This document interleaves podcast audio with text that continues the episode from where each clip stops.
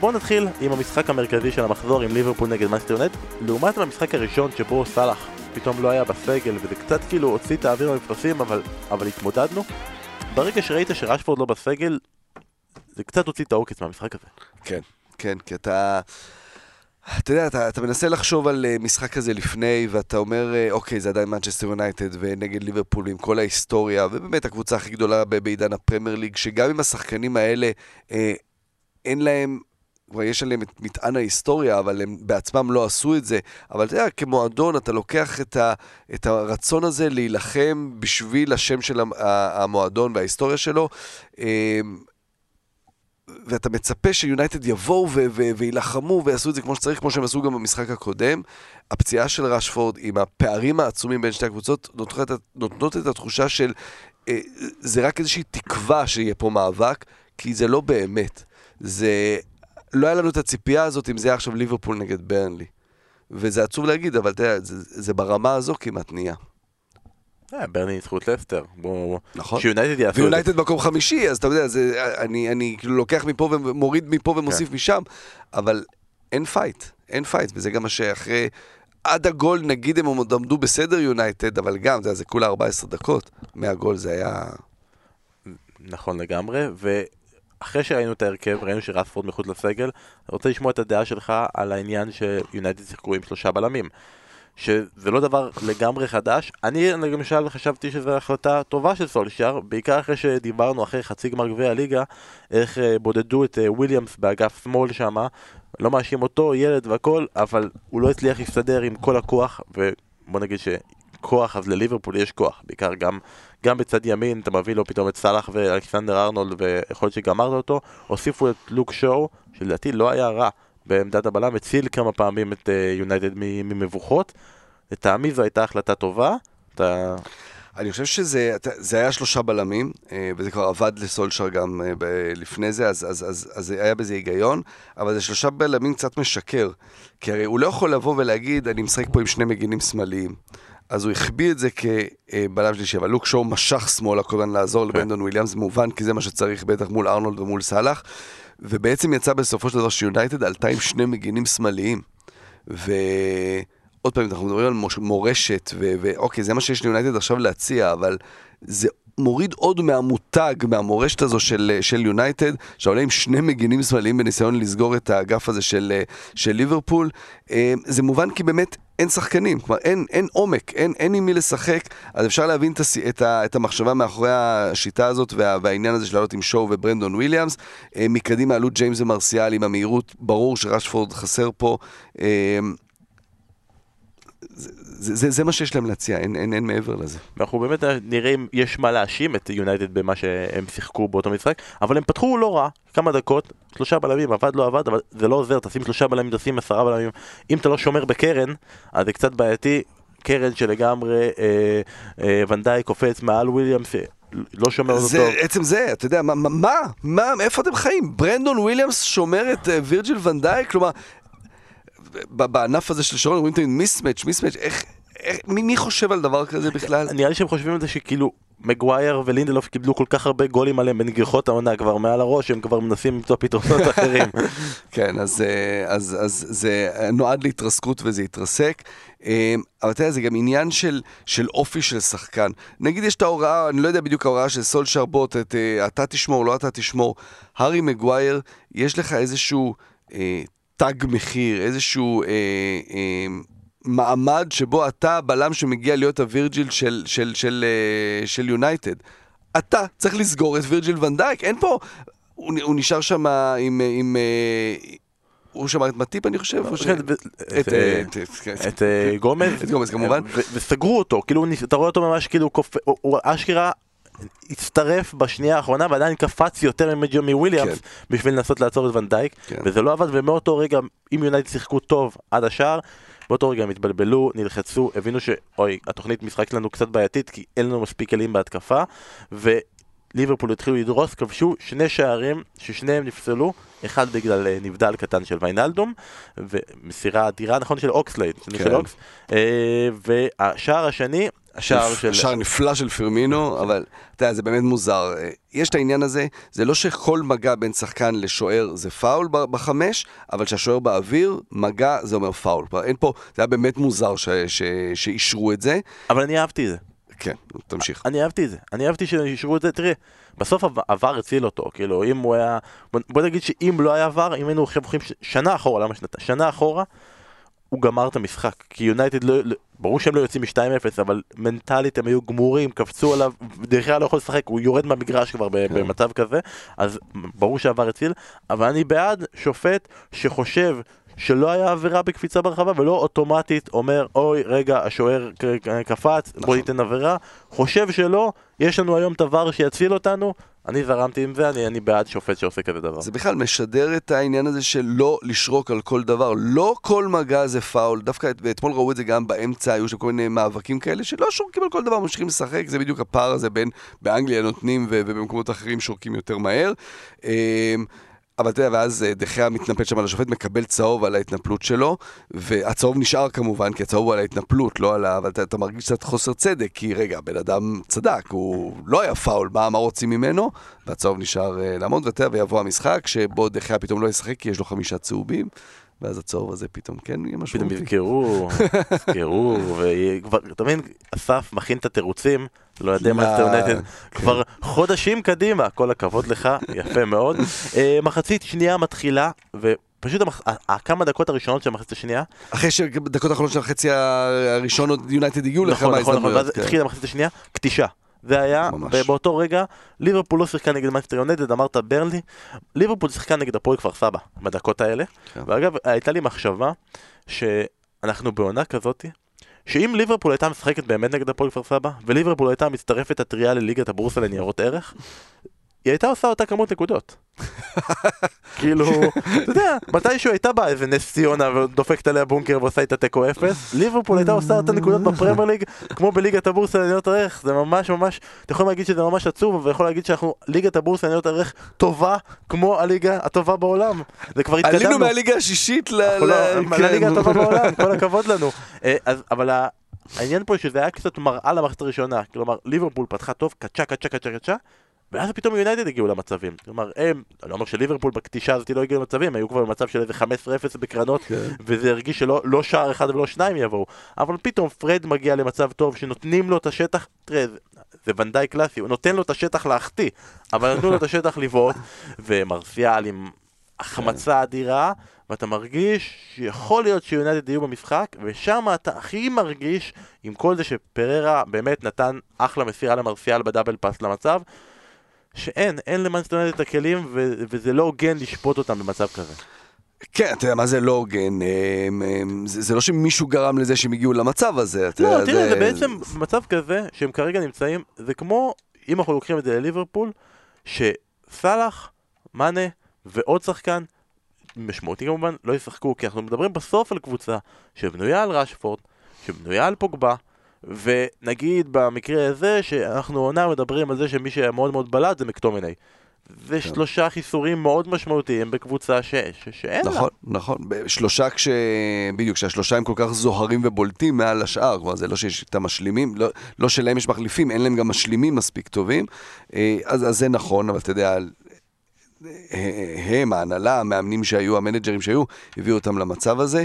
אה, אבל אם, אם הולכים שוב לליברפול, ואתה אתה מסתכל על המשחק הזה ועל הקטישה הזו שאתה אומר, ובסוף זה רק 2-0 עם הגול הזה בסוף, וזה לא באמת, אה, הם לא הביסו אותם, למרות שהם יכלו להביס אותם 5-0. זה מרגיש שגם ליברפול כבר, השחקנים, המאמן, כל, כל מי שמסביב למועדון הזה מבין את הרגע, את, ה, את, ה, את ההתקדמות לעבר, ה, לעבר ההיסטוריה. כלומר, זה לא רק לנצח את כל המשחקים, זה כבר לעשות statement בכל מקום. כלומר, אוקיי, עכשיו זה, זה לא עוד משחק נגד ברנלי, שפשוט צריך לנצח אותו, וזה לא משנה אם זה יהיה 1-0 או 3-0, עכשיו זה כבר נגד יונייטד. בואו נעשה את ה statement, צריך לבוא פה עם ה-5-0. אז לא היה 5-0, אבל היה משחק שהוא יש, אה, יכול היה להיות 5-0, עם, עם עליונות מוחלטת, ו, ובאמת הם עשו, עשו דברים שאתה רואה ש, שהפערים עצומים. ואנחנו הולכים למקום בעשור האחרון בכלל ב- בכדורגל האירופי, שכבר שליטה אבסולוטית של קבוצה אחת בליגה, זה לא ייחודי. זה לא מה שהופך קבוצה לקבוצה הגדולה בהיסטוריה של הליגה, או בקבוצה הטובה ב- ב- בשנים האחרונות, כי זה כבר, אה, אתה יודע, מצב נתון, יובנטוס, ביירן, אה, אה. פריז, בדיוק, אז, אז, אז, אז זה כבר מובן מאליו. ואתה צריך לתת עוד משהו בשביל להיות. עכשיו, באנגליה זה לא ככה, באנגליה אנחנו עוד לא שם, לא, לא שכאילו יש קבוצה אחת שהיא מעל כולם. יש נקודתית, אבל זה לא, לא, לא, לא לאורך זמן. אנחנו מתקדמים משם, אנחנו אחרי עונה של 100 נקודות, לעונה של 98 ו-97 נקודות, לעונה של על האיסטר כמה נקודות, כן, ליברפול כן, אבל. אתה עוד אומר, יש, יש, יש מי שיכול לתת את הפייק, כלומר זה לא אמור להיות, אבל אה, זה, זה רק הזמן יגיד, אבל אתה צריך לתת עוד משהו מעבר לשליטה האבסולוטית הזו, כמו לנצח את כל המשחקים, כמו להיות אלופת אירופה, אולי להיות שוב אלופת אירופה, ואז אתה יודע, באמת, אם אתה גם אלופת אירופה וגם מנצח את כל המשחקים בלי, או לא מפסיד אף משחק בליגה, אז, אז כן, אתה כנראה באמת הקבוצה הכי גדולה. ו- וליברפול, ההבנה, אתה רואה שההבנה היא שם, ש... כבר מושכים לכיוון הזה, שכבר יש איזושהי השלמה, אוקיי, אה, אתה רואה גם את הקהל שם אתמול שמתחיל לשיר, ומבינים שכבר החלקה אחת פה זה לא מספיק, צריך להחליק כבר עשר פעמים, ו- וכבר מסתכלים על הכיוון הזה של להיות משהו אה, היסטורי ו- ומשהו שייזכר לעד כמשהו יוצא דופן, אה, ומעניין לראות שזה, זה, זה, זה, זה, לשם זה הולך.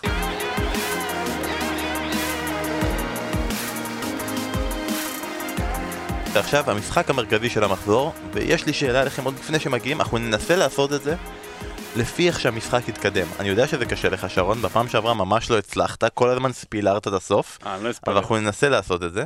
אז אני אתחיל ממש ממש עם ההתחלה. שריקת פתיחה. ממש שריקת פתיחה, ככה מתחילים, וואו. איך הצלחתם להתחמק מארוחת ערב החג בשביל לראות את מנסטר יונייטד נגד ליברפול? הד- לא לגמרי הצלחתי להתחמק, הייתה ארוחה גדולה אצל אה, חמותי, שתזכה לחיים, חמורה נהדרת, אני מאוד אוהב אותה. חמותי! חמותי! אה, הייתה ארוחה מאוד גדולה שבאו גם דודים מהצפון ובני דודים וכולי וכולי, והרבה אוהדי ספורט יותר מבדרך כלל שרצו נורא לראות את המשחק. אה, התחלנו, ואז היה איזה עשר דקות שראינו, כי זה התחיל לפני, ואז התחילה הארוחה, ויש כאילו קידוש, אה, עניינים דתיים, שכן, קורים. דתיים והמשחק קורה כן, במקביל, לא. דתיים. ואז אמר, לא, ואז, אמר, ואז אני אמרתי, אני מודה שאני אמרתי, רגע, קצת לא נעים, וזה, בוא נסגור. אז חצי שעה אה, במחצית, לסגור את הארוחה. כן, חצי שעה לא ראינו, ואז אמרתי, במחצית שנייה ראינו הכל פול, פול בדי מסאז', וכמובן שהשלמתי אחרי זה את המחצית הראשונה, אבל 10 דקות מחצית ראשונה, 45 דקות מחצית שנייה, להבנתי לא פספסתי הרבה. הישג יפה, אסף, איך אתה הצלחת להתחמק? לא, היתרון של חג שני זה שכבר לאף אחד אה, אין כוח. ולא רוצים, ופשוט היינו אצל חברים וראינו ביחד, לא לא עשינו ארוחה, הזמנו פיצה, ו... כן, בעיקרון, דרך אגב, זה, היה מאוד נדיר שיש אצלנו ארוחה בחג שני. חג שני, זה באמת, החג שני של סוכות, זה התחתית של תחתית של הלואו של, החג, של חגי ישראל, באמת, זה, ה, זה האח, האח המיותר שנולד למשפחה בת 12 ילדים שזרקו אותו לבית יתומים. כאילו, זה באמת, זה, אף אחד לא רוצה בו. סיפר עכשיו את הסיפור של יוסף מהתנ"ך בלי לדעת. כן. אני מקנא בך ברמות, כי כאילו, אני אגיד, אני אומר, אצלנו היה ארוחת חג, הקלטתי את המשחק וראיתי אותו אחר כך. עם, בלי טלפון, בלי כלום, הייתי מנותק כל הארוחה, יש רק אחד שאוהב כדורגל, אמרתי לו, תקשיב, אתה לא מדבר איתי כל הארוחה, אתה לא חבר שלי בכלל, לא רוצה לשמוע ממך, ראיתי את זה בדיעבד בלי, בלי ספוילרים, לא כיף לראות בלי ספוילרים, לא כיף לראות בלי פלאפון, אתה בטירוף, כאילו, על זה. בואנה, פעם, אצלי פעם, לא היה ארוחות שישי, היינו אוכלים בארוחות, ביום שישי קורנפלקס, כאילו, ואז התחלנו לעזוב את הבית, התחילו להיות ארוחות שישי. ברגע שהתחתנו ונהיו ילדים, חג שני סוכות, אתה מבין מה זה? חג. שני סוכות, תחרות. על חג שני סוכות. אנחנו סופרים כבר פסח, איפה אנחנו נהיה עוד שנתיים. טוב, אחרי ששמנו את זה בצד, יש לנו עוד דבר שצריכים לשים בצד. הגיע הזמן לשים את זה בצד. כתבות נח של שרון. אה, יש כאלה שיטענו ששרון לא נכנס את פירמינו, יש כאלה שיגידו שהוא עשה תרגיל מדהים והעביר כדור בין הרגליים, יש כאלה כמוני שיגידו שזה היה פוקס, ובכלל הוא לא התכוון לא, לעשות בלי את קשר, הדבר הזה. ל- עזבו, נח, שנייה, לא נח, לא נח, ראיתי את הטענות הללו שעולות, אפשר לראות את זה בהילוכים החוזרים, פירמינו דווקא חצי ניסה, ניסה, נעביר רוחב. נגיד, לעשות עם העקב, הייתי בטוח אפילו שהוא חצי בישל את זה, הוא ניסה עם העקב, לא משנה, זה- אני רק אומר לכל אלה שניסו למצוא גאונות במהלך הזה של פירמינו, זה באמת טיפה ל- להבהיס את הגדה, להאביס, להאביס, כמו שאתה מאכיל יותר מדי, זה טיפה מוגזם. יש, יש הרבה מקומות אחרים שבהם אפשר למצוא את הגאונות של פרמינו, לא במהלך הזה. האמת היא, בזה, לפי ההרכב שאתה מסתכל, זה היה נראה כאילו יונייטד בא להתחפר. היא באה נראה כן. להתחפר, והיה דיבורים על כך שיונייטד תוותר על הכדור ותיתן ליברפול לשחק עם זה, ואז ליברפול באו ואמרו, אתם תוותרו על הכדור, אנחנו באים אימא שנוותר על הכדור, אף אחד לא נוגע בכדור, ואשכרה יונייטד שלטו והחזיקו במשחק, ונראו נראו טוב בהתחלה, והשתמשו בשיטה הזו שאמרת שהם שיחקו על האגפים, הם שיחקו כל הזמן על האגפים, כל הזמן הריצו שחקי כדורים הצידה, פעם אחת זה היה דניאל ג'יימס, לפעמים זה פררה שרץ לפעמים לאגף השני, ראשפורד כל הזמן הלך לאגף, די נטרל את האפשרות של רוברטסון ואלכסנדר ארנולד לעלות, די גרם לזה שהמרכז של ליברפול נהיה חשוב, שהוא לא כל כך תפקד מבחינה התקפית במבט הזה, ואז אנחנו מגיעים לגול. אז הגול של יונייטד כמובן אפשר להתייחס יפה מאוד, גם למסירה של דניאל ג'יימס, גם לתנועה של ראשפורד שעושה הטעיה כאילו הוא ייכנס פנימה, ואז יוצא החוצה בשביל להבקיע. אבל בסוף כל אוהדי ליברפול מדברים רק על העובדה, האם היה נבדל, היה- לא נבדל. האם היה עבירה או לא עבירה, והאם השער הזה צריך להיפסל, אז אני רוצה לשמוע ממך קודם כל שרון, אתה הגבת שלדעתך השער הזה לא צריך להיפסל. ראיתי כמה וכמה פעמים את ההילוך החוזר, ושוב, ההילוך החוזר שאנחנו רואים זה אותו הילוך חוזר שרואה צוות עבר. אין לצוות עבר משהו אחר שבטלוויזיה לא רואים. יש את כל הזוויות, באנגליה יש המון המון זוויות, ומנסים לתת לנו גם בצוות השידור את הזווית הטובה ביותר. ולא נראה, אני אגיד את זה כך, לא נראה שהמגע, אה, שוב, זה גם נורא מטעה קצת בהילוך איטי, אבל שהמגע הוא מגע כזה חריף, שהיה שווה ערך לנפילה של אוריגי. אה, אני לא חושב שזה היה מצב ודאי של 100% לשנות את ההחלטה המקורית של השופט. ולכן, החלטת עבר הייתה נכונה. אה, עוד אני אוסיף משהו אחד, וזה אחד מהדברים שעבר, אני מקווה ישנה, אה, אחרי שהוא יעבור את הסערות שהוא חווה כרגע, שישנה בעתיד. אין מה לעשות. כשאתה תורם, אה, כשאתה מבצע, אתה לא מתקן עוולה בעוולה. אם אוריגי ניסה לה- להוציא כאן עבירה, אז או שזו עבירה או שלא. אם אתה עושה הצגה והיא גורמת לשופט לחשוב, רגע, רגע, רגע, אולי הייתה פה הצגה, כי באמת הגוף שלו נראה מוגזם, אז יכול להיות שאתה אה, אה, הרסת לעצמך, כי אולי כן הייתה עבירה. אתם מבינים מה אני מנסה כן. להגיד? כאילו, אני מקווה שאני מספיק ברור. אה, ואז לפי דעתי לא הייתה עבירה, בוודאי לא ברמת המאה אחוז אה, לש- לשינויה. תראי, יש פה עניין שקלופ התייחס אליו, וזה באמת צריך להביא... אנחנו לא נדע עד אשר יהיה לנו גם לא רק את העניין הזה של עבר, אלא יהיה לנו גם אפשרות לשמוע את מערכת הקשר בין עבר לשופט. כי הוא בא ואומר שהשופטים נותנים לדברים לרוץ במחשבה שהעבר יתקן אותם. עבר בא ואומר, אם השופט החליט, אני לא אתקן לו אם אני לא בטוח בזה. ואז יוצר מצב שכמובן בנבדלים זה 100% אז אפשר לבדוק, אבל פה השופט אמר, אם יהיה עבירה הוא יגיד לי, הוא אומר, אם הוא לא אמר ואני לא בטוח אז אני לא אתייחס, ואז ההחלטה נשארת בעינה לאו דווקא כי זה מה שהשופט חשב. כמובן אנחנו לא יכולים לדעת את זה, כי אנחנו לא יודעים מה השופט דיבר עם ה... אני חייב להגיד. שמה שקלופ אמר זה נושא נורא מעניין, זה באמת איזושהי נושא, אה, סלע מחלוקת שיצטרכו לפתור, זה נכון, אבל להגיד שעל המקרה הזה, זה, זה המקרה דוגמה, הרי העבירה לא הייתה באזור החווה, היא אפילו לא הייתה בחצי המגרש שבו יונייטד אה, תוקפת, זה, זה, היה, זה לא היה פה עניין של אוקיי, השופט אמר, עכשיו אה, אני לא אשרוק לעבירה, בוא נראה איך המהלך יימשך, זה לא המקרה.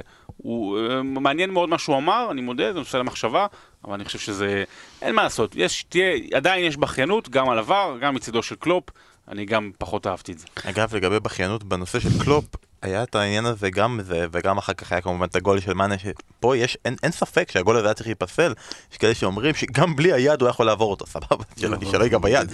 אה, אבל ההתנפלות לו, השופט הרביעי, והצעקות והעצבים וזה, זה כאילו, אנחנו תמיד אומרים שקלופ הוא cool. זה היה ממש לא cool, כאילו אתה מסתכל עליו ואתה אומר, זה נראה כאילו הוא בא ו... אני לא יכול יותר, לא, אני רוצה ללכת הביתה, אני לא, לא מוכן, לא מקובל עליי. אני חושב שזה היה מאוד סימל את איך שליברפול הגיע למשחק הזה. כלומר, יש, יש, ויונייטד הרוויחה את הכבוד הזה שהיא מקבלת לאורך כל ההיסטוריה שלה, של, של ההיסטוריה של הפרמייר ליג. ו, ובאמת אתה ראית, ליברפול נתנה פה הרבה כבוד ליונייטד. וגם ההתנהגות של קלופ היא חלק מזה. כלומר, שאני לא בטוח שההתנהגות הזאת, קור... אה, קלופ מתנהג ככה אם זה משחק נגד שפילד יונייטד, ו... ו... ו... והוא, מרגיש מקופח באותה מידה. אה, זה, זה חלק מהדברים שאתה מקבל, שאתה... עוד פעם אני בא לשם ועוד פעם השופטים ישר הולכים איתם, ואתה יודע, אתה רואה את זה. בכלל, בהרבה מקומות. אה, אה, בכדורגל ישראלי, בכדורסל ישראלי, כשאתה מגיע לקבוצות הגדולות, אז ישר יש את התחושה הזאת שבכל מקרה השופטים יהיו איתם, אז גם היה, היה את זה ל... ל... לקלופ. במשחק הזה. אבל הצד השני הוא, אתה לוקח את זה שיונייטד, בהרבה רגעים במשחק הזה השתוותה לליברפול. אבל מה? יונייטד צריכה להיות בשיאה מבחינה טקטית, מבחינת איך שהיא עומדת על המגרש, מבחינת הביצוע של השחקנים של הטקטיקה, בשביל להיות בשיאה כדי להשתוות לליברפול חלשה. בדיוק. וזה בעצם האמירה המשמעותית פה מבחינת אה, אה, יונייטד, שכאילו יכולה לקחת הרבה דברים טובים מהמשחק הזה. ויש את כל הדיבור הזה שבארץ אומרים נגד את זה על מכבי חיפה, וש... ובאנגליה על יונייטד, שקבוצה כמו המועדון הזה לא יכול לשחק בונקר ולצאת למתפרצות, הוא חייב לשחק... יש כנראה מקומות בהיסטוריה של מועדון שבהם הוא צריך לשחק בצורה כזו. ויונייטד, עם הכלים שיש לה, עם המהירות שיש לה מקדימה, עם ג'יימס ועם רשפורד, ואני חושב שפררה גם עשה משחק יוצא מן הכלל, אה, שהשאלה תהיה מה יהיה כשפוגבה יחזור, כי כנראה ששניהם לא יכולים לשחק ב- ביחד, אה, כי הם פשוט שחקנים שונים מדי בשביל לשחק ביחד. אה, כרגע, יכול להיות שיונייטד זה מה שהיא צריכה לעשות, לשחק בצורה כזו. כן, אבל על, על צורה כזו ביקרנו את מוריניו. אה, זה בעיה, אה, אנחנו עוד לא, לא, לא, לא קופצים קדימה לא, במשחק. זה לא מוריניו, זה לא מוריניו של אוטובוס מאחורה, זה כן, יש פה איזושהי מחשבה, אני חושב ש, אה, שכן לנסות ליזום בד- ב- בצורה שלך. יש בעיה כשמי ש, מי שהיוזם הוא מקטומיני או וואן ביסאקה, שאלה השחקנים שבהם... טואנזבה. כן, אה, אני חושב שזה המשחק, אנחנו הולכים קדימה? לא, כן, כן, לא. לא, אבל אני חושב שזה המשחק, אה, סוג של משחק ככה להוריד את הכובע בפני מנצ'סטר יונייטד. אני חושב שבמחצית השנייה, הגם שהיו המון התקפות בטח בסוף לליברפול, כן ראית את, ה, את הניסיונות של יונייטד ללכת קדימה, כן ראית שכשהיא מגיעה לאזור הרחבה יותר מסוכנת, כן ראית שיכול היה להיות גם 2-0, אה, סליחה, 2-1, אה, 2-0 לפני ה-1-1, ובעיקר סוף סוף ראית במנצ'סטר יונייטד אגרסיביות, היו, היו מאוד מאוד אגרסיביים על סף האלימות, המון עבירות, אה, שזה בסדר, אתה יודע, כל עוד זה בעבירות אה, הגיוניות, אתה יודע, לעצור את התקפות המתפרצות של אה, ליברפול, אגרסיביות, ראית המון המון רצון. אבל שאלה מה יהיה נגד קריסטל פאלאס, והשאלה מה יהיה נגד בורנמות' ולא נגד ליברפול בבית.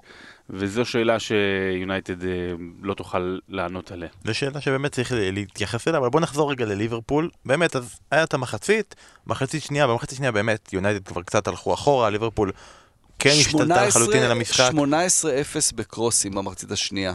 ליברפול 18 קרוסים, 0 קרוסים של אה, של יונייטד לא, בחצי גם השני. בהחזקה בכדור, כן. בהתחלה היה ליברפול כזה 55-45, אחר כך זה כבר נהיה 70-30, או ב- ב- ברמות האלה. ראינו באמת קצת את הבעייתיות במרכז, שכאילו אנדרסון ופביניו וויינלדום, ברגע שמנטרלים להם את האגפים, קשה להם להכניס את הכדורים לאמצע, דווקא אנדרסון, הדקות היותר טובות לו עד שהוא הוחלף זה שהוא קצת הוסט להיות באגף, ואז אה, נכנס אה, אהוב לבך. אבל לפני שנכנס אהוב לבך, סתם, אה, אני תוך כדי שאני רואה את המשחק בדיליי ב-11 וחצי בלילה, ולא יודע מה קרה, אה, פתאום עולה לי שם, ואני מסתכל, אני לא יכול להיכנס לסוקווי לבדוק למה, אם הוא בסגל או לא, כי, כי אני אקבל תוצאה, אבל עולה לי השם שדי זכור לנו מהמפגש הראשון בין ליברפול ליונייטד בעונה שעברה, אמנם זה היה באנפילד, שקירי. בדיעבד ראיתי ששקירי לא היה בסגל, ושקירי די מאז המשחק ההוא מול- יונייטד די סיים בצורה מסוימת את תפקידו ההיסטורית בליברפול, כאילו, יש לו עונה שתי הופעות, יש לו איזה 11 דקות, הוא לא היה בסגל במשחק הזה. ראינו את ללאנה נכנס, נגיע למה הוא עשה, ואוקסד צ'מברלין וקייטה, שזה גם היה חילוף מעניין במצב הזה, שאתה ממש צריך גול ואתה מכניס כביכול קשר אחורי, שבסוף יצר משהו טוב. יש לכם איזשהו הסבר או הבנה מה קרה ומה גרם לזה ששקירי נמחק? או שהוא בעצם כל שחקן בליברפול צריך לסמן את ה-V שלו וברגע שהוא סימן את ה-V שלו תפקידו נגמר. אני מעריך שהוא היה באימון בחדר כושר. בדיוק באותו זמן צריך קצת אה, לעבוד על התלת ראשי, אה, לחזק אה, את הדו-ראשי, אתה יודע, בכל זאת הוא לא יכול אה, להפסיד את זה בשביל משחק. לא. זה, כן. זה, כן, זה, נראה, אתה יודע, שהוא באמת גמר שם, זה כבר מה- מהעונה שעברה, אה, שהיו שם דברים ש... שעוד לא לגמרי יצאו החוצה, אה, וחוסר אמון של, קלופ בו, שפשוט לא, לא מאמין בו יותר. ואתה אומר, אוקיי, אני אה, עושה חישוב של, של ההפסדים האפשריים, אז בסוף אתה אומר, אוקיי, נכון, שחקן עם, עם שם גדול, אבל הוא לא היה יקר יותר מדי. ובסדר, הולך על מקום- מקומות אחרים, פתאום הוא מרוויח את ללאנה כי הוא ממשיך להאמין בללאנה, ואוקסלייד חזר, ויש לו את האופציות האחרות. אני חושב שהמשחק אתמול, אה, שלשום, יגיד לליברפול, אוקיי, אנחנו צריכים, אנחנו צריכים שחקן אחד בליברפול, בינואר. אנחנו צריכים שחקן אחד, טוב, מהספסל, אחד אנחנו צריכים, קשר התקפי, ו- וזה, אם יזכרו במשחק הזה. אז באמת, זה הרגע שלך אבל להתייחס לשער של אלנה, ל- לרגע הזה, יש מצב שכזה, זה, אם אמרנו ששקיר היה את אבי שלו, אז גם יכול להיות שזה האבי של אלנה, הנקודה הזו שהוא הביא באולטראפורד. כן, כן, כן, וללאנה הוא באמת, אני שחקן שאני כבר שנים ממש ממש אוהב אותו, ואתה יודע, אני לא אוהד ליברפול, אבל אני כן, יש שחקנים שאני מאוד אוהב, ו- וללאנה בראשם, ו- וגם כבר הסיפור נהיה יפה, כי אתה מסתכל ש- בשנתיים האחרונות, שתי העונות האחרונות, אה, לפני שנתיים 15 משחקים, עונה האחרונה 16 משח- אה, משחקים, אה, גם כמובן הרבה כמחליף, לא, לא הרבה דקות, אה, פציעות קשות בהמסטרינג, שכל הזמן חוזרות, וכבר, ברור שהוא כבר לא יהיה מי שהוא היה. שחקן שתמיד מאמנים נורא אהבו אותו כי הוא כל הזמן רץ, כל הזמן נמצא בכל מקום, השחקן שתמיד, אתה יודע, בסוף משחק אתה רואה אה, המרחק הכי גדול, הכי הרבה ספרינטים, שחקן שמאמנים אוהבים, אבל אה, שלא מספיק מוערך בטכניקה, בגלל הטכניקה שלו, כי תמיד אומרים, אה, הוא רץ והוא נמצא בכל מקום והוא עובד בשביל מאמנים, אבל הוא, הוא גם באמת, יש לו טכניקה טובה, ו, וברור שהוא לא, אתה רואה את סאלח ומאנה ופירמינו עכשיו, ברור שהוא לא שם ברמה הזו, בטח לא היום. אה, אבל שחקן כזה שמאמין בעצמו, וגם אה, בקיץ, אחרי שהם זכו בצ'מפיונס, הוא אמר, אני נשאר כי אני רוצה, יש לי עוד מה לתרום, ויש לה... יודע את, המקום שלו, הוא אומר, אני, יש למו- למועדון השנה הרבה מאוד משחקים, אם זה אליפות עולם, אם זה אה, גביע הליגה, מבין שהמקום שלו זה שם. והנה, הוא בא ונותן את, ה, את הרגש שלו, שזה בדיוק המיקום הזה, של להיות שם במקום הנכון. אני חוזר לתחילת הפרק הזה ששרון אמר שקצת מגזימים עם ההערכה לפירמינו, אני דווקא כן... אני, אני מאלה שמגזימים, אני כן חושב שהייתה פה מחשבה, וגם אם לא הייתה מחשבה, התרומה של המהלך של פרמינו בשער, הוא זרה לרגע בלבול ופאניקה בהגנה של יונייטד. מה עם הרגל שם שהוא מרים על הכדור? שהוא, הוא, פתאום הוא משך פנימה, והוא היה בכלל בנבדל, ואז הוא חזר אחורה, ולרגע, לרגע שם יאנג ורוחו לא ידעו בדיוק מי סוגר את זאת מי. אומרת, אתה אומר שהגאונות היא לא על הרמת רגל כן או לא, שייתכן שהוא דרך עצם הרים, התנועה. ייתכן שהוא הרים את הרגל. כדי לא- כן. כדי לס- לא לא להסתכן בנבדל, על התנועה. לגיטימי, אוקיי. עצם התנועה פנימה החוצה, היא עשתה את הבלאגן הזה, ופתאום אה, ללאנה נשאר שם לבד לגמרי, כי אפשר רגע להשאיר את ללאנה כי הוא פחות מסוכן, וזה כן אה, בסוף תרם לגול הזה. יש לי עוד שתי שאלות קטנות אליכם, ואז גם שאלה גדולה באוויר. אני אתחיל רגע, אני אמשיך איתך רגע, אסף, אני רוצה לשאול אותך. מנסטר יונייטד, עשתה תיקו עכשיו מול ליברפול, הייתה מאוד מאוד קרובה לנצח, בתכלס, אם לומר את האמת, יותר קרוב שהיה מגיע לניצחון מאשר תיקו במשחק הזה. אבל תיקו, נגד ליברפול, הקבוצה שעצרה את ליברפול.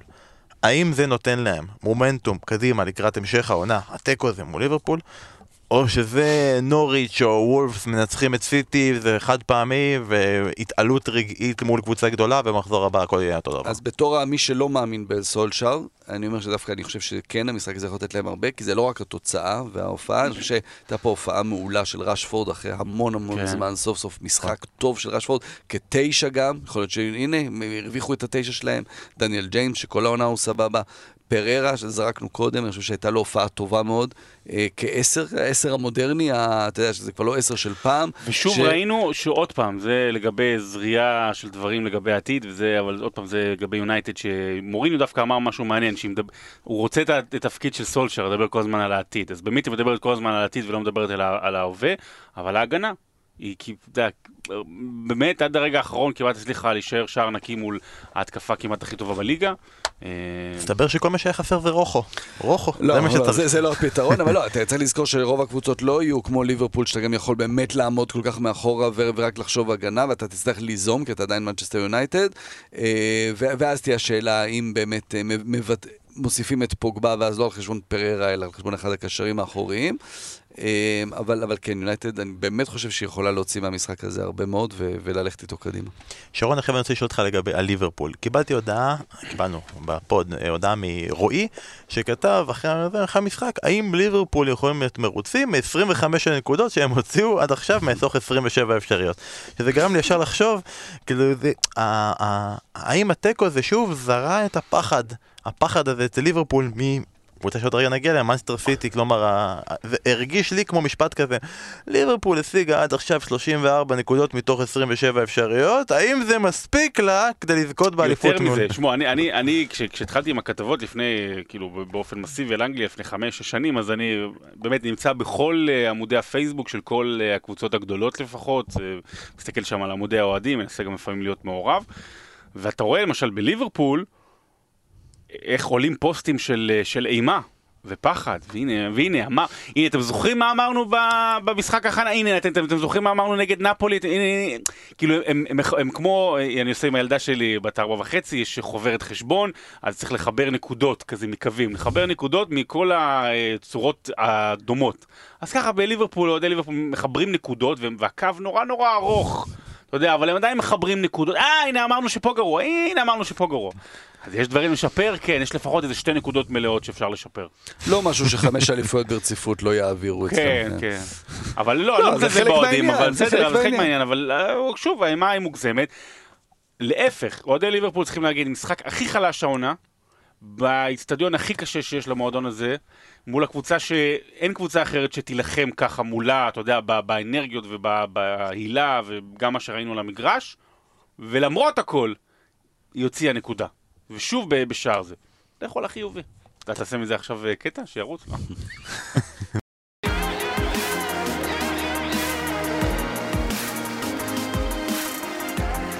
היה לנו עוד משחק, איזה? עוד 0-0. במשחק שאפשר להגיד את האמת, ציפינו לו שייתן ויספק יותר דרמה ורגש מצ'לסי נגד מנסטר סיטי, וזה מנסטר יונייטד נגד ליברפול. שרון שבוע שעבר עשה כתבה בצד של יונייטד על רשפורד, בצד של ליברפול על ונדייק, שניהם שרדו על המגרש, כל היתר לא. רשפורד לא, רשפורד רשפורד בטוח, הוא שרד לא, על רש- המגרש, אבל... אה, כי לא היו חילופים. הוא לא- שרד כי לא היה חילופים, נכון, הוא לא- לא ישחק כנראה ביום רביעי. נכון, כנראה אנחנו נגיע לזה בפנטזי אחר כך, זה היה משחק אה, מרובה נפגעים, באמת אה, אחד המשחקים, עדיין לא הצלחנו. למצוא תקדים ל- לאירוע כזה. היה ב-1914, כשנפתחה מלחמת העולם הראשונה, רק אז שמה? היה- מבחינת אה, כמות נופלים, אה, זה לא לא, אותו דבר. במגרש כדורגל, הבנתי. בן, אה, דינרי, הגורו הפציעות כן. הגדול, הוא פרסם אה, בטוויטר שב...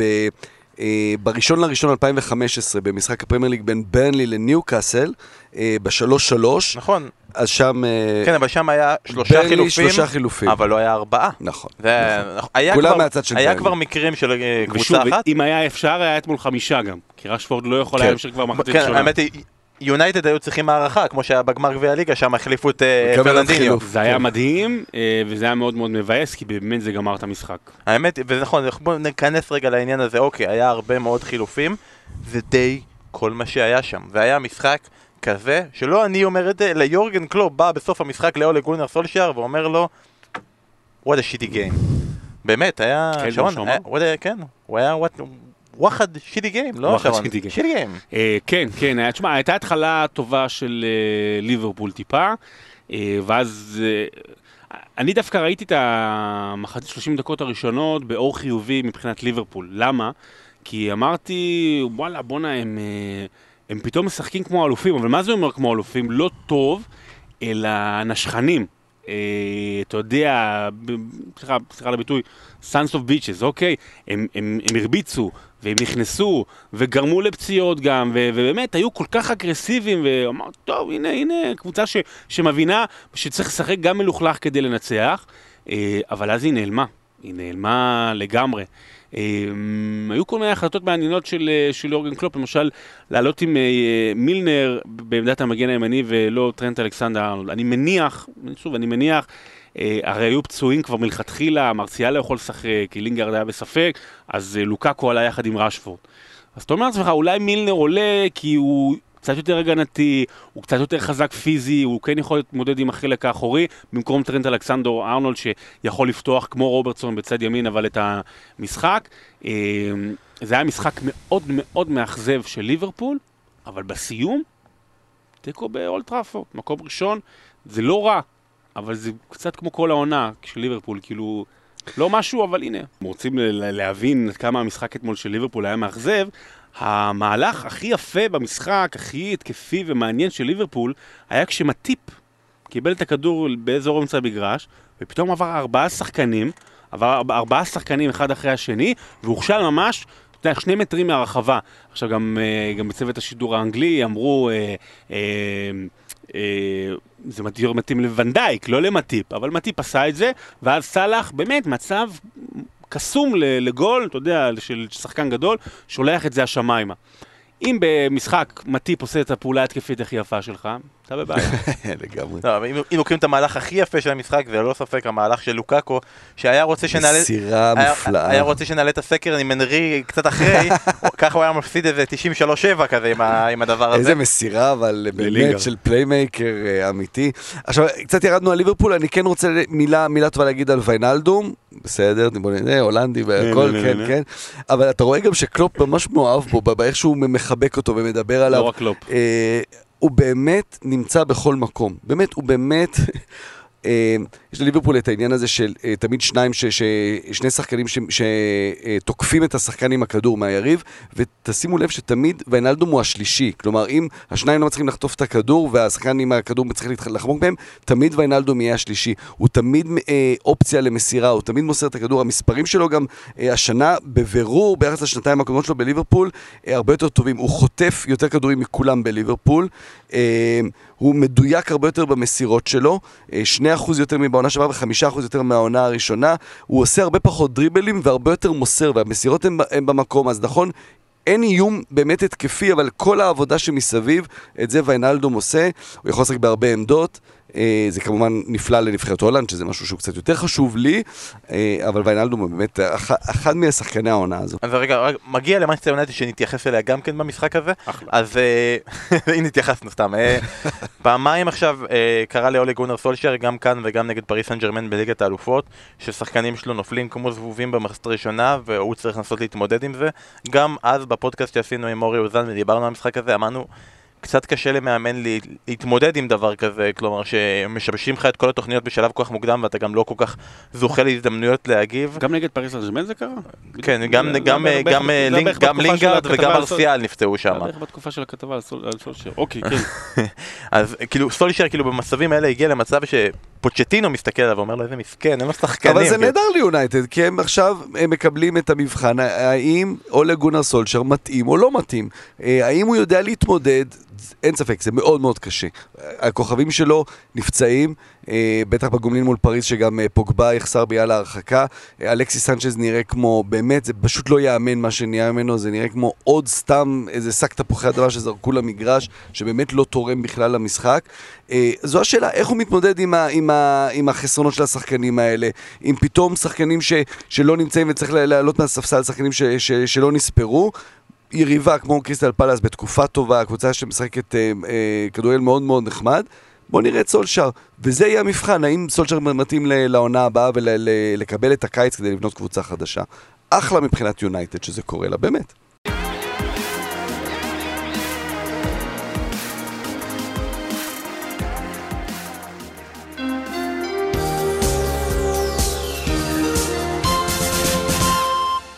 ספורט אחת מירושלים, שלום רב. השעה אחת, והנה החדשות, ועיקרן תחילה. ז'וזה מוריניו, מאמנה הפורטוגלי של מנצ'סטר יונייטד, פוטר.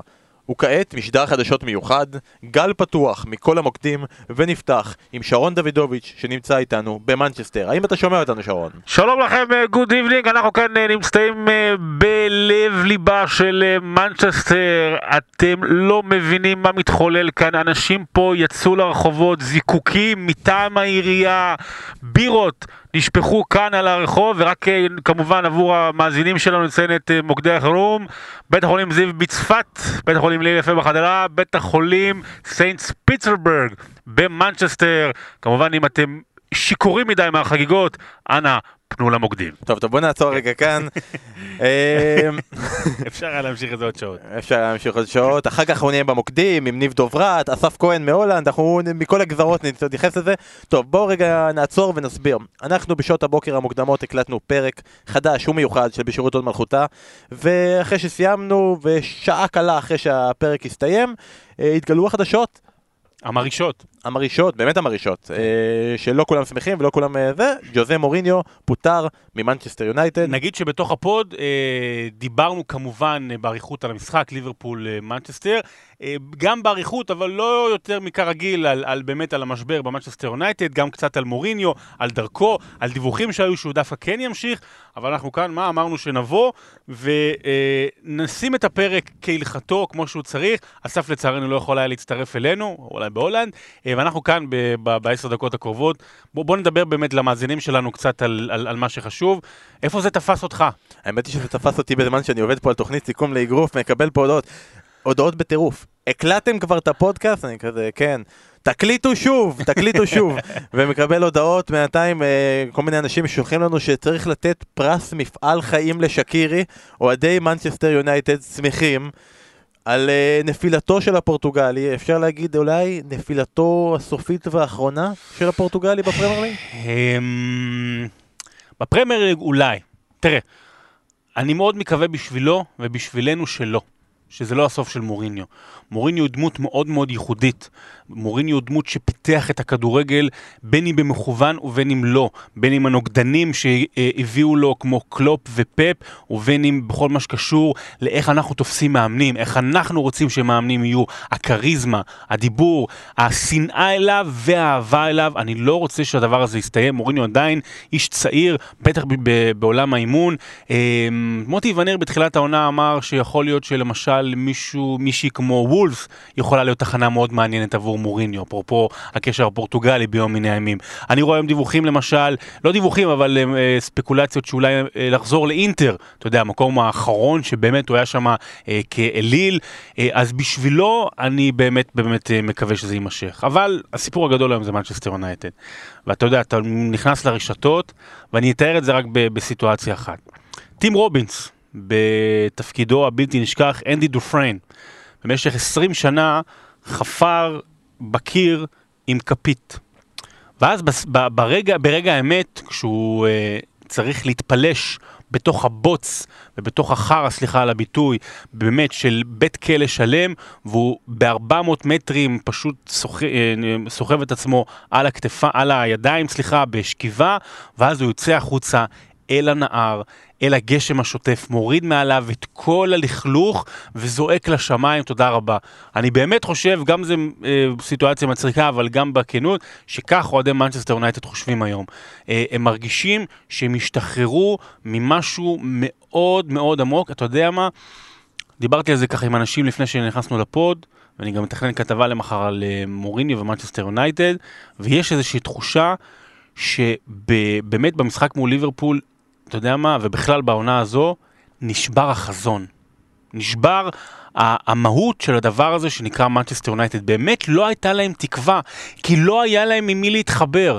הם לא יכלו להתחבר עם מוריניו גם כשניצחו וגם כשהפסידו, כי גם כשמנצחים אז הוא יורד על מישהו, או אי אפשר היה להתחבר לשחקנים כי מוריניו יורד עליהם, או כי אנשים התבטלו, אלכסיס סנצ'ז ופוגבה שכל שמחת החיים שלו הוחרבה, ויכול להיות שגם הוא אשם. לכרגע לאוהדי מנצ'סטר יונייטד, בקבוצה הנוכחית שלה, אין למי להתחבר, ואולי זה ייתן איזשהו זיק תקווה. שווה- להגיד, דבר ראשון, התייחסנו לזה בציוץ שהעלינו, אה, שזה כבר כמה שנים מייסטר יונייטד ככה, ברמה כזאתי שהחוזה של דיוויד מויס עדיין לא הסתיים, לא. הוא יכול לחזור. אה, גם נחמד להזכיר את זה שזה רץ ברשתות החברתיות, אתמול, 17 בדצמבר 2015, ג'וזה מוריניו פוטר מצ'לסי אחרי הפסד מול לסטר וכולם אמרו עכשיו אולי מול- מול ליברפול זה יקרה אז אמרו לא נעשה את זה פעמיים לא ניתן להיסטוריה לחזור חיכו עוד יום. מאוד נחמד. אה, ניתן ספוילר למה שהתייחסנו בפרק. אני אמרתי בפרק שאנחנו במצב כזה של אה, בעלי מנצ'סטר יונייטד הם ב win-win situation או לפחות win-lose או לא רק lose לגמרי כמו האוהדים כי כרגע כל האשמה הולכת על מוריניו כי כולם מאשימים אותו, כי כיף לראות אותו גם סוג של נופל, והוא מקבל את היחס הזה בצדק, וברגע שהוא יפוטר, או ברגע שהוא ילך, פתאום יהיה אפשר באמת לראות את הסיטואציה הזאת של מה הקבוצה שנתנו לו, מה, מה מעבר, מה זה מנסטר יונייטד, בלי קשר למוריניו, והם כרגע מרוויחים. ואמרנו אולי זה נכון, זה כנראה הם ויתרו על הרווח הזה, והבינו שמספיק זה מספיק. כרגע אנחנו שומעים יכול להיות שגם יש שם משהו שאנחנו לא יודעים נכון, באמת על אתה- ריבים, גם כנראה הוא רצה שחקנים, ופוטר, התפטר, לא משנה, זה לא משנה. לא- תמיד יש משהו שאנחנו כן. לא יודעים. אה, כרגע מדברים על זה שמייקל קרק יהיה המאמן הזמני, לא יודעים אם אולי עד עד סוף העונה, היה רשום לפחות שעד סוף העונה, אבל לך תדע. אתה רואה סיטואציה שמייקל קרק הוא... הוא סוגר את ה... עד סוף העונה, כי היה לנו את זה לא מזמן עם גיגס. שחקן יותר גדול עם ריין גיגס, אבל זה היה ארבעה, חמישה מחזורים לסוף. אני לא חושב ש... אני חושב שכן, אני חושב שזאת אומרת אה, קריק או מישהו ש... ש... ש... שצריך, אז שבאמת ימשיך עד סוף העונה, מישהו כ... באמת זמני. אה, אתה יודע, החזון, החלום של כל האוהדים, שכיתת 92 אה, תתחבר לה. אתה יודע, גארי נוויל שנכשל בוולנסיה, יצטרף לו לגיגס ולפול סקולס, אה, ויבואו, ואחרים, ובקהאם יהיה, אתה יודע, עוזר מאמן, ויבואו ויאמנו ויצילו את הקבוצה הזו. אבל אני חושב שאם נסתכל קדימה, מנצ'סטר יונייטד היום זה היה יום העצמאות שלה. אבל מחר היא תקום לבוקר שבעצם דברים לא השתנו. זה אותם בעלים, זה אותו אד וודוורד, זו אותה קבוצה שחושבת קודם כל על המניה ולא על אחוז החזקה בכדור וכולי וכולי. והיא צריכה באמת לחשוב על טווח ארוך, אבל לא ארוך מדי. היא לא צריכה עוד פעם חמש או שבע שנים כמו עם מויס, היא לא צריכה לתת הארכת חוזה נורא מהירה כמו שהיא נתנה למוריניו, היא צריכה להביא בקיץ מאמן גדול.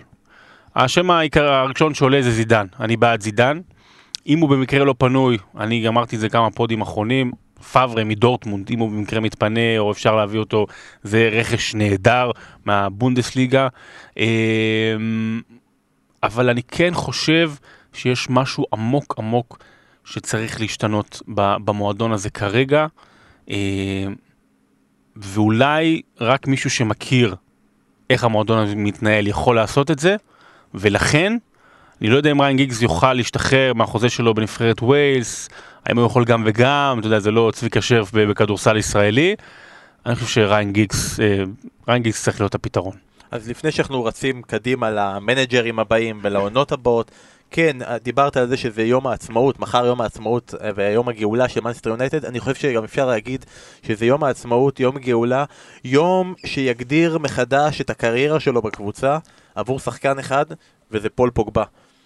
פול פוגבה, שזה שחקן שכל העונה האחרונה היה לו עליות ומורדות עם אה, מוריניו, היה רגעים שהם היו יותר טוב ורגעים שיותר רע, ובתקופה האחרונה זה היה מאוד רע, ברמה כזאת שהוא לא פתח בכל המשחקים האחרונים, גם במשחק נגד ליברפול. לא שותף, אפס דקות על הספסל. אני לא חושב שזו הייתה החלטה של אה, הוא מולו, לא היה פה איזה עניין חד גורלי כזה של אה, זה או אני או הוא. אבל מהרגע שמוריניו הלך, תסכים איתי שאנחנו נראה את פוגבה קופץ פתאום באופן אה, קסם להרכב, ואני חושב שזה יהיה הרגע המפתח שלו של להוכיח את עצמו. אני הייתי ראוי, מוריניו עשה טעות בכל ההתייחסות שלו אליי, ובכל ההתייחסות שלו למנצ'סטר יונייטד בחצי שנה הזאת. נסכם את הנושא לפני שנעבור באמת לפוד.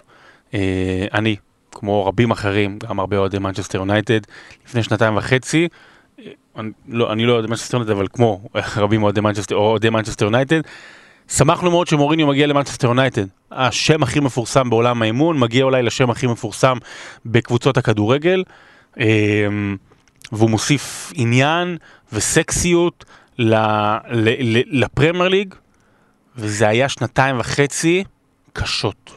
באמת, אני, ליבי יוצא לכל אוהדי מנצ'סטר יונייטד.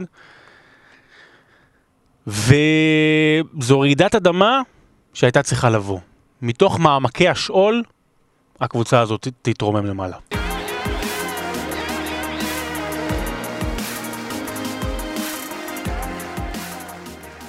אם אפשר להתייחס לזה ברמות שהמשחק הזה הגיע, ליברפול נגד האדרספילד.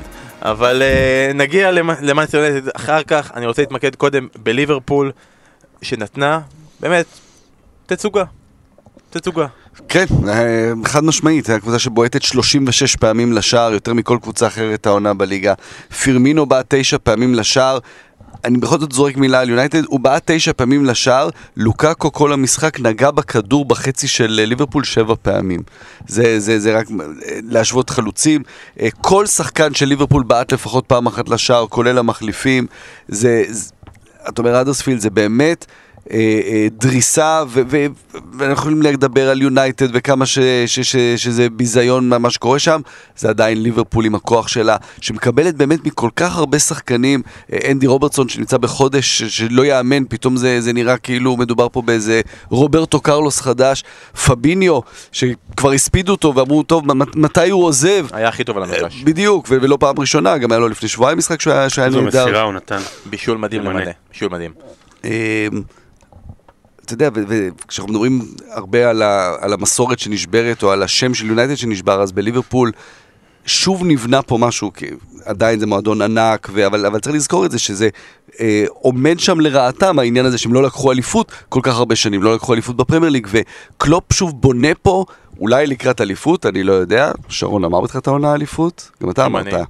כן, אני- אבל לא. אני אמרתי סיטי. אמרת אחריי. אמ, אבל, אבל זה נבנה עוד, אתה יודע, עוד לבנה ועוד לבנה בבניין הנפלא הזה ש, ש, שבונים שם, של המסורת הגדולה הזו של, של ליברפול, אז עוד, עוד ציון דרך גדול מאוד. אני רוצה לדבר על שקירי. שקירי, אני יודע, אנשים אה, שוכחים את זה בקורות החיים, אם לא נכנסים לוויקיפדיה שלו, הוא היה שחקן ביירן מינכן. שקירי מבחינתי היה במשך שנים, בטח בעשור הנוכחי, לדוגמה המובהקת לתראו איזה כוכבים מגיעים לאיזה קבוצות. הרי מביירן מינכן, בסופו של דבר הוא הגיע לסטוק, והיה שם שחקן גדול. אה, יחסית. זאת אומרת, הוא היה טוב מאוד. והיו לו עליות והיו לו ירידות, ובעונה האחרונה שלו בסטוק הייתה שאלה גדולה כמה הוא מתאמץ, כי אולי טוב לו שהקבוצה תרד ליגה, כי אז אה, חייבים למ- למכור אותו, ואוקיי, הוא יכול לעבור לאנשהו אחר. והראו היום סטטיסטיקה, כמו סטטיסטיקה הרי שלא מול מאחז, הרי שניהם הגיעו בקיץ כמגבי ספסל פלוס פלוס אה, לשתי הקבוצות הגדולות, שניהם עם אותם נתונים בדיוק מבחינת כמות שערים, שערים בתוך הרחבה וכו' וכו', באמת כמעט אותו דבר, אבל הבדל של אה, אה, 40 ומשהו, אה, חמיש- סליחה, כמעט 50 מיליון פאונד. זאת אומרת, זה ההבדל. ושקירי, אני נורא חששתי, אני חשבתי שזה רכישה מצוינת, אבל חששתי עבור ליברפול, שיהיה שם, נגיד, יהיה לו קשה להסתגל לזה שהוא עולה מהספסל, לזה שלפעמים משחקים הוא לא משחק. השער הראשון שלו, דרך אגב, היה במשחק ידידות בליגת, בגביע האלופות, עם מספרת מטורפת, אני חושב שזה היה נגד מנצ'סטר יונייטד, אני חושב מנצ'סטר ששידרנו. שידרתי עם זאבי, כן, אז באמת, זה היה מספרת במנצ'סטר יונייטד, אה, ושקירי כרגע, הוא הדוגמה המובהקת אה, להצלחה של קלופ העונה. של קלופ, לא של אחרים, כי להביא את ונדייק, להביא את אליסון, אז אוקיי, אז הם מסתדרים במקום שלהם והם שחקנים מצוינים, וזו רכישה מצוינת. להביא את שקירי ולגרום לו להיות טוב מהספסל ולהיות טוב בעמדה הזאת ואז בעמדה הזאת והוא כל פעם נכנס במקום מישהו אחר והנה הוא נכנס, שלוש דקות אחרי זה כבש הוא נכנס במקום קייטה, ליברפול הלכה קדימה תכף נדבר על איזה חילוף ראשון עשה מוריניו וכמה זה שונה אבל שקירי היום הוא, אני חושב, הדוגמית החשובה ביותר להצלחה העונה של ליברפול. אני חושב שגם מה שאמרת, הנקודה הכי מרכזית, זה שכל פעם הוא נכנס במקום מישהו אחר, כי כשדיברנו בהתחלה על שקירי אמרנו הוא תחליף טוב למאנה, פרמינו וסאלח, וזה לא ככה.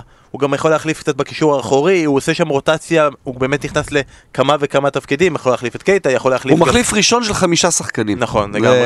במשך השחקן ה-12 All, all האולטימטיבי. around bench player. ובאמת אפשר להכריז עליו כגניבה הגדולה של הקיץ ביחס לכמות הכסף שהוצא עליו. ביחס לזה שכשהם קנו אותו זה לא שהוא היה, אז, נכון, סטוק ירדה ליגה אבל בערך באותו רגע שהם החתימו אותו הוא נתן את הגול המדהים הזה נגד סרביה שהעלה אותם לשמינית גמר מונדיאל ועדיין שחקן כזה בשוק וכמה קבוצות יכלו לק- לקחת אותו. ועוד מעט נגיע לקבוצה השנייה שהייתה במשחק הזה שגם היא הייתה צריכה איזה שקירי טוב בסגל שלה וקלופ לגמרי פגע בגדול ועשה את זה. אני רוצה להתייחס לעניין הזה של.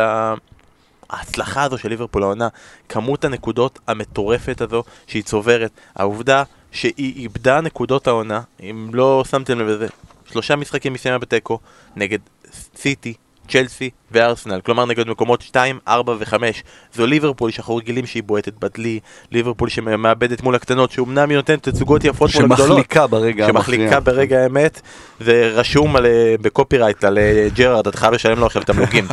אה, ופשוט הכמות נקודות זה 45 נקודות, זה, זה לא ייאמן, כי אם אתם לוקחים את זה לעונות האחרונות, נגיד עונה שעברה 45 נקודות, אם מנצ'סטר סיטי, הקבוצה הזאת, לא הייתה קיימת, היא הייתה בשבע הפרש. לפני שנתיים, היא הייתה בשמונה הפרש כבר מהמקום השני. לפני שלוש, עונת האליפות של לסטר, היא הייתה כבר בתשע הפרש מהמקום השני. ועדיין, עם כל ההישגים האלה, עדיין קשה, קשה להגיד שהיא היא הולכת לזכות, אני, אני ואתה אמרנו את זה, אבל אסף נגיד עכשיו נגיד לו להגיד מי הולך לזכות עם כל זה. לא, היא עדיין לא פייבוריטית, היא עדיין. לא פייבוריטית. אני לא משוכנע פה בשולחן יותר מדי עם סיטי, אני לא אעבור עכשיו, לא, זה לא הזמן. אתה לא היחידי, אתה לא היחידי, כי לא משנה מה, יש לידה מפלצת, זה עושה את זה עוד יותר מרשים. כן. שיש לידך מפלצת ואתה לא מוותר. אה, עוד משהו על ליברפול או שאנחנו נעבור לצד הפחות שמח של האירוע? טוב, אנחנו נעבור לצד הפחות שמח של האירוע מנסטר יונייטד, ואמרנו, אנחנו לא רוצים לבאס, אנחנו לא רוצים לקלקל, אנחנו לא רוצים להרוס. בואו בבקשה, שכל אחד יבוא ויגיד מילה אחת טובה על מנסטר יונייטד. קדימה. שרון? אסף? טוב, יאללה, אולי אה, נתעלה על אילנות גבוהים, מה אתה אומר, אה, שרון? יש איזה אילנות גבוהים שכדאי לנו לקחת? אה, האמת ששוחחנו עם אה, דיגו מרדונה אה, לפני הפודקאסט, ושאלנו אותו, דיגו, מה לדעתך, תן דבר אחד טוב, חיובי, במנצ'סטר יונייטד.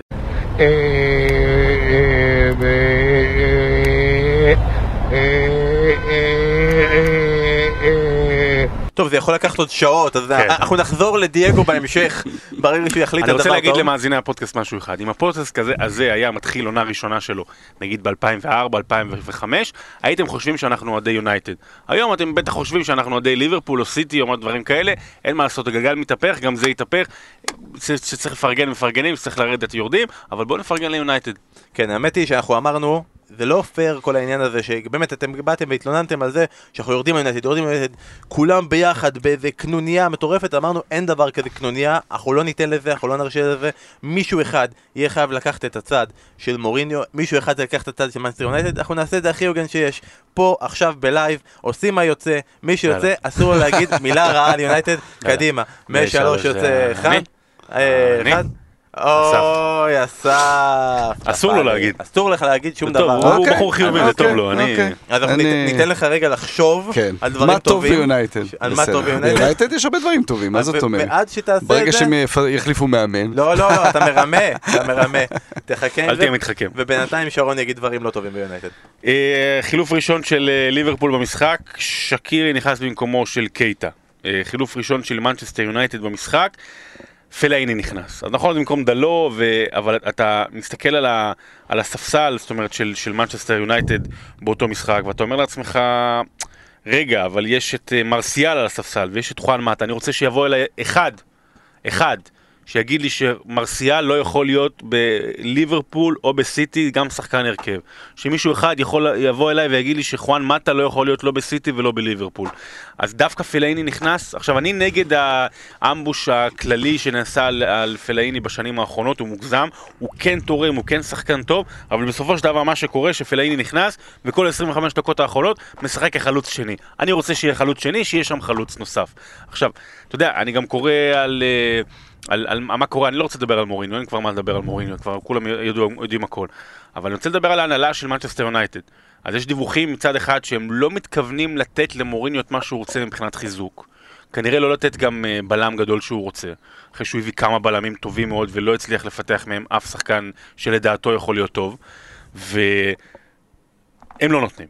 ומצד שני, הם לא רוצים להיפרד ולפטר את מוריניו, אה, לא בקיץ הזה, ויכול להיות שבגלל שזה עניינים חוזיים, אז כבר בקיץ הבא. כאילו 15 מיליון פאונד בעולם הכדורגל היום, שמשלמים את זה על כל מגן שמאלי, כאילו זו הבעיה. ההנהלה של מנצ'סטר יונייטד שמה לה, לקבוצה הזו, לאימפריה הזו, מקל בגלגלים, היא לא יודעת לאן היא רוצה לקחת אותה, אותי לא מעניין מניות, לא מניות, כן מה, זה, כמובן שמועדון כדורגל צריך להיות רווחי, נדמה לי ששנים מנצ'סטר יונייטד היא בראש המרוויחות בעולם, אתה יודע, השם שלה, המותג, החולצות.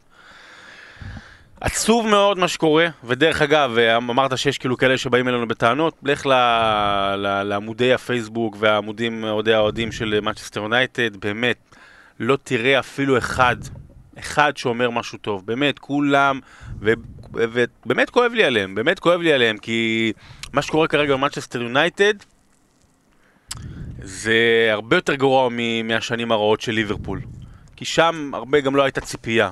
פה יש איזושהי ציפייה, וזה לא הולך לשום מקום. פשוט לא הולך לשום מקום. מכיר קבוצה בישראל שעוברת תהליך די דומה. כן, כן, כן. אבל... אה, בערך מאותם שנים גם. מכיר בקרוב, אבל אה, האמת היא בהקשר של ההנהלה, משהו שנראה לי מחזק את העניין הזה, זה מרגיש כאילו גם מוריניו משחק להם לידיים. בהקשר הזה של למה להם לפטר את מוריניו? כלומר, ברגע שכל עוד עכשיו כל האש הולכת עליו, כולם נהנים לחבוט במוריניו, בצדק, לא בצדק, עזבו את זה, זה לא, זה לא הנושא עכשיו. כיף עכשיו ל- לראות את הבן אדם הזה שלפני כמה שנים היה בטופ ועכשיו הוא בצלילה חופשית. ברגע שמוריניו יעזוב, יגיע מאמן אחר. ובוא נודה באמת, יש במאנסטר יונייטד כישרון, יש במאנסטר יונייטד יכולת, אפשר להוציא מהסגל הזה יותר, זה לא סגל שראוי לאליפות. אני אתן אפילו את הדוגמה, ב-BBC עשו סקר בין שתי הקבוצות, אמרו תבחרו את השחקנים הכי טובים משתי הקבוצות לקראת המשחק הזה. בחרו עשרה שחקנים מליברפול ופוגבה. אז לפוגבה נתייחס עוד רגע, אבל זה מראה משהו על הסגל של מנסטר יונייטד. ברגע שיגיע מאמן אחר, ויקש... זה מה שהופכים מהסגל, זה לא ככה, אם היו שואלים בקיץ או לפני שנה, זה היה אחרת. זה נכון, אבל ברגע שיגיע מאמן אחר, ובמידה והוא ייכשל, אז זה כבר הסגל. אז זה כבר מעבר, אבל כרגע זה מוריניו. אז זה טוב להם. וטוב, ש... כן. וטוב שזה מוריניו. יכול לספק את כל האש. אסף, אתה כבר, אני, אני ראיתי אותך, הוא יוצא לו עשן מהאוזניים. הוא, קרח, הוא קרח, הבחור קרח עכשיו, אבל הוא הצליח, הוא הצליח, יאללה, דברים טובים על יונייטד. לא, תראה, קודם כל, באמת, הכל נכון. הכל נכון, ורואים את זה כל שבוע. אה, ושוב נדבר על מוריניו. פעם זו הייתה גאוותו לבוא למועדונים, לייצב את ההגנה ולדעת מה לעשות כדי להוציא תוצאה. הרי הרבה שנים זה לא היה הכדורגל הכי יפה, זה תמיד היה התשובה לפאפ או התשובה לברצלונה, אה, גם באינטר, גם, אה, גם בריאל, ו, ובטח עכשיו ביונייטד. עכשיו, אלה היו הערכים שלו, לזה הוא האמין, שאתה בא לשחק כדורגל בשביל להוציא תוצאה, וזה הוא גם היה מלך הנוקאוטים, ובגלל זה הוא, הוא, הוא, הוא זכה בכל כך הרבה תארים בכל כך הרבה מקומות שונים. עכשיו זהו, זה נגמר, הערכים האלה לא קיימים, אתה רואה את זה שהוא איפשהו... ההרכב, ההרכבים של יונייטד במשחקים האחרונים זה כבר נהיה ממש בקטע של בוא נשחק פשוט עם מלא מלא שחקני הגנה, נקווה שהשלושה מקדימה יעשו משהו, והם עושים. כמו יונייטד עם 29 שערים, זה כן בטופ של ה... 29 שערי זכות, גם יש 29 שערי חובה. זה כן, זה כן בטופ של, ה... של הקבוצות שכובשות, מיד, מיד, אחרי, מיד אחרי החמש כל, הראשונות. כל מי שמעליה. כן, בדיוק. אז יש... יש הרבה כישרון מקדימה, כלומר גם מרסיאל, גם לינגארד, גם רשפורד. גם רשפורד, גם לוקאקו, כן, בואו, זה עונה פחות טובה, אבל זה, זה עדיין אחד החלוצים הטובים בעולם. הוא לא איבד את הרעב. עכשיו, נכון, הסגל הזה, בטח כשאנחנו מסתכלים עליו עכשיו, הוא מרגיש שהוא פחות טוב וכן הלאה. אבל בטח אם יבוא מאמן חדש, אבל גם עם מוריניו, יש בי איזושהי אמונה שלא יכול להיות, זה לא ש... זהו, הוא שכח כדורגל. אין, הוא, לא- הוא לא יודע יותר כדורגל. זה באמת אחד המאמנים הגדולים של הדור האחרון, אה, top five לבטח, ואני אה, כן, יש, יש בי את האמונה. הבעיה שלי אצלו, זה, זה לא עניין של כדורגל, זה עניין מקצועי. אני חושב שהוא, אני לא יודע אם הוא עדיין נהנה ממה שהוא עושה. כלומר, פעם דיברו על זה שזה כדורגל מכוער, אבל אתה יודע שהוא נהנה מזה. הוא יודע, הוא, הוא מנצח בדרך שלו. זו השאלה הכי גדולה, האם הוא עדיין נהנה, ובראיונות אתה לא תמיד בטוח בזה, אם, אם יש שם עוד את, את הזיק הזה של הליהנות מלעשות את התוצאות ולנצח ולעשות את זה כמו, ש, כמו בדרך שלו, his way, אז זה עוד יכול להשתנות. אני, אסף לא הבין את המשחק, כנראה הוא לא שכח שהוא צריך להגיד משהו טוב על יונייטד, אז אני אגיד. אמרתי על החלק הקדמי. יפה, נכון. אבל אני אגיד, מוריני הוא לא שטן. לא ברצינות אני אומר את זה עכשיו, כאילו באמת אנחנו, גם אנחנו, אבל, אבל באמת כולם מציירים אותו כאיזה איש רע שמלכלך על ההוא ומלכלך על ההוא, וזה נכון, אבל הוא, הוא, אני לא חושב שהוא, זאת אומרת, אני לא חושב שהוא איש רע, הוא מאוד מיוחד, מאוד מעניין, אני באמת לפעמים, כלומר, ליבי יוצא אליו, כי, אני מאוד אוהב אותו ואת האישיות שלו ואת ה, העניין שהוא מוסיף לי לכדורגל כבר איזה 15-20 שנה. Uh, אני, אני באמת מאחל לו שזה לא סוף הקריירה, שאחרי יונייטד uh, הוא ימצא את המקום שבו הוא יוכל לא, להוכיח לכולנו שטעינו, וזה יהיה כיף וזה יהיה מעניין לראות אותו אומר, הנה הראיתי לכם, ואני באמת מאחל בשבילנו שהוא, שהוא ימצא ימיו כקדם. אז אני רוצה לסיים עם מוריניו, ובהקשר הזה של אסף שאמר שמעניין אותו אם הוא באמת נהנה ממה שהוא עושה, אז לסיים עם מישהו שבטוח נהנה ממה שמוריניו עושה, וזה איקר קסיאס. איקר קסיאס אחרי המשחק, ממש שעה אחרי שהמשחק הסתיים, אה, מצייץ בטוויטר, ש... בעיתון פורטוגלי כתב ששחקן כמוני בגיל 37 הוא בסוף הקריירה, והוא מסכים עם זה, אבל השאלה שלו היא, במקרה של מאמנים פורטוגלים, באיזה שלב אתם רואים שהם לא שולטים בקבוצה, באימונים ובקריירה שלהם, באיזה שלב זה הסוף שלהם? מי שזוכר, ריקי קסיאס ומוריניו הם לא חברים שנון, הכי טובים שנון, יפה. מריאל מדריד, אז uh, הוא בהחלט נהנה. אני רק רוצה לסיים גם עם כמה מספרים, כי אמרנו uh, ליברפול נגד אדרספילד, אז לתת לזה איזה... גושפנקה. גושפנקה, יפה. Uh, היה פה התבטלות מוחלטת, היה פה 65-35 החזקה בכדור, 36 בעיטות לשער מול 6, 11 בעיטות למסגרת מול 2, 13-2 בקרנות, 250 נגיעות יותר בכדור, ליברפול בעטה במשחק הזה יותר משיונטד הבקיע העונה, יותר מכל הנקודות של מנסטר יונייטד העונה, אה, כל הדברים האלה, יונייטד כרגע עם 26 נקודות אחרי 17 מחזורים, המאזן הכי גרוע שלה מאז עונה 90-91, כלומר המאזן הכי גרוע שלה בעידן הפרמייר ליג, בעונה שהיא עשתה את המאזן הכי גרוע הזה, היא סיימה אגב באותו מקום שהיא סיימה עכשיו, מקום שישי, וכרגע לפי איך שאנחנו רואים את זה, זה לא ישתנה, אולי למטה.